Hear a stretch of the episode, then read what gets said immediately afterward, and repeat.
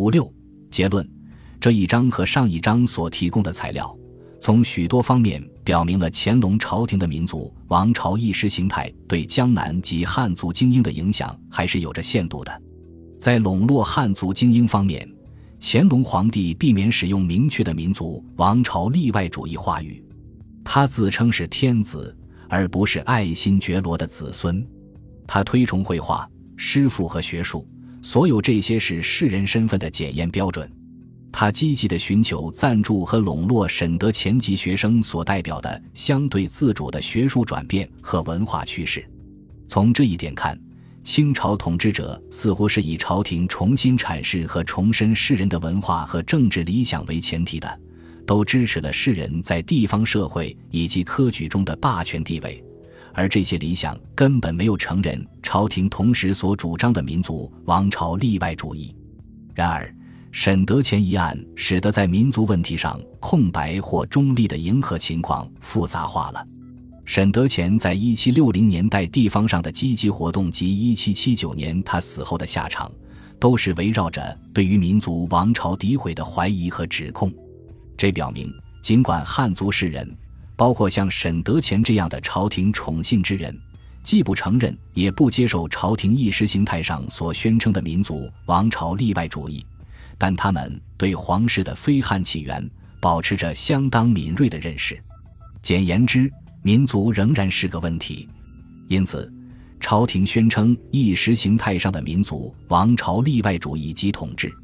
尤其是在一七六零年代平定新疆后乾隆皇帝的耀武扬威，这些并非没有人注意到。吴宁说，皇帝的意识形态可以不经意地引出了对于意识形态批评的初始形式，这一问题将在第八章中探讨。无论如何，朝廷主张民族王朝意识形态，可能强化了本已根深蒂固的反满情绪。乾隆朝廷与江南士人，甚至是与宠信有加的沈德潜等个人的关系极其微妙且矛盾，这不仅是源自未曾预料的突出事件以及长期的趋势，而且也是由于清廷要保持对于占霸权地位的精英的民族王朝统治的基本使命，这种统治是家产制统治的一种意识形态承载方式。尽管乾隆皇帝寻求一种包容汉族精英的精妙平衡，但他会毫不犹豫从他所笼络的人那里抽身而去，尤其是当他感觉到原来的互动可能使民族王朝统治基本原则打折扣时，借此可以敲打他们。例如，当商人威胁到了他的家产制组织，或是当发觉士人秘密怀有反满认识或是忠于明朝的情绪时。换言之，如果说朝廷在江南主张民族王朝例外主义意识形态和统治的能力却有局限的话，那么乾隆皇帝情愿屈从于汉人的经济或文化的霸权也是有限度的。乾隆皇帝运用还淳反哺话语，推崇诗歌创作以及赞助汉学，能够重申汉族士人的特别群体在地方社会的文化理念和社会身份。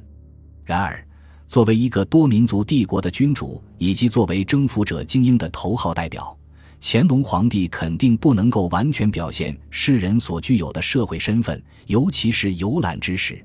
我们将在下一章看到，乾隆皇帝与江南汉族士人间很深的矛盾情绪，这也可以在他与江南风景名胜的关系间找得到。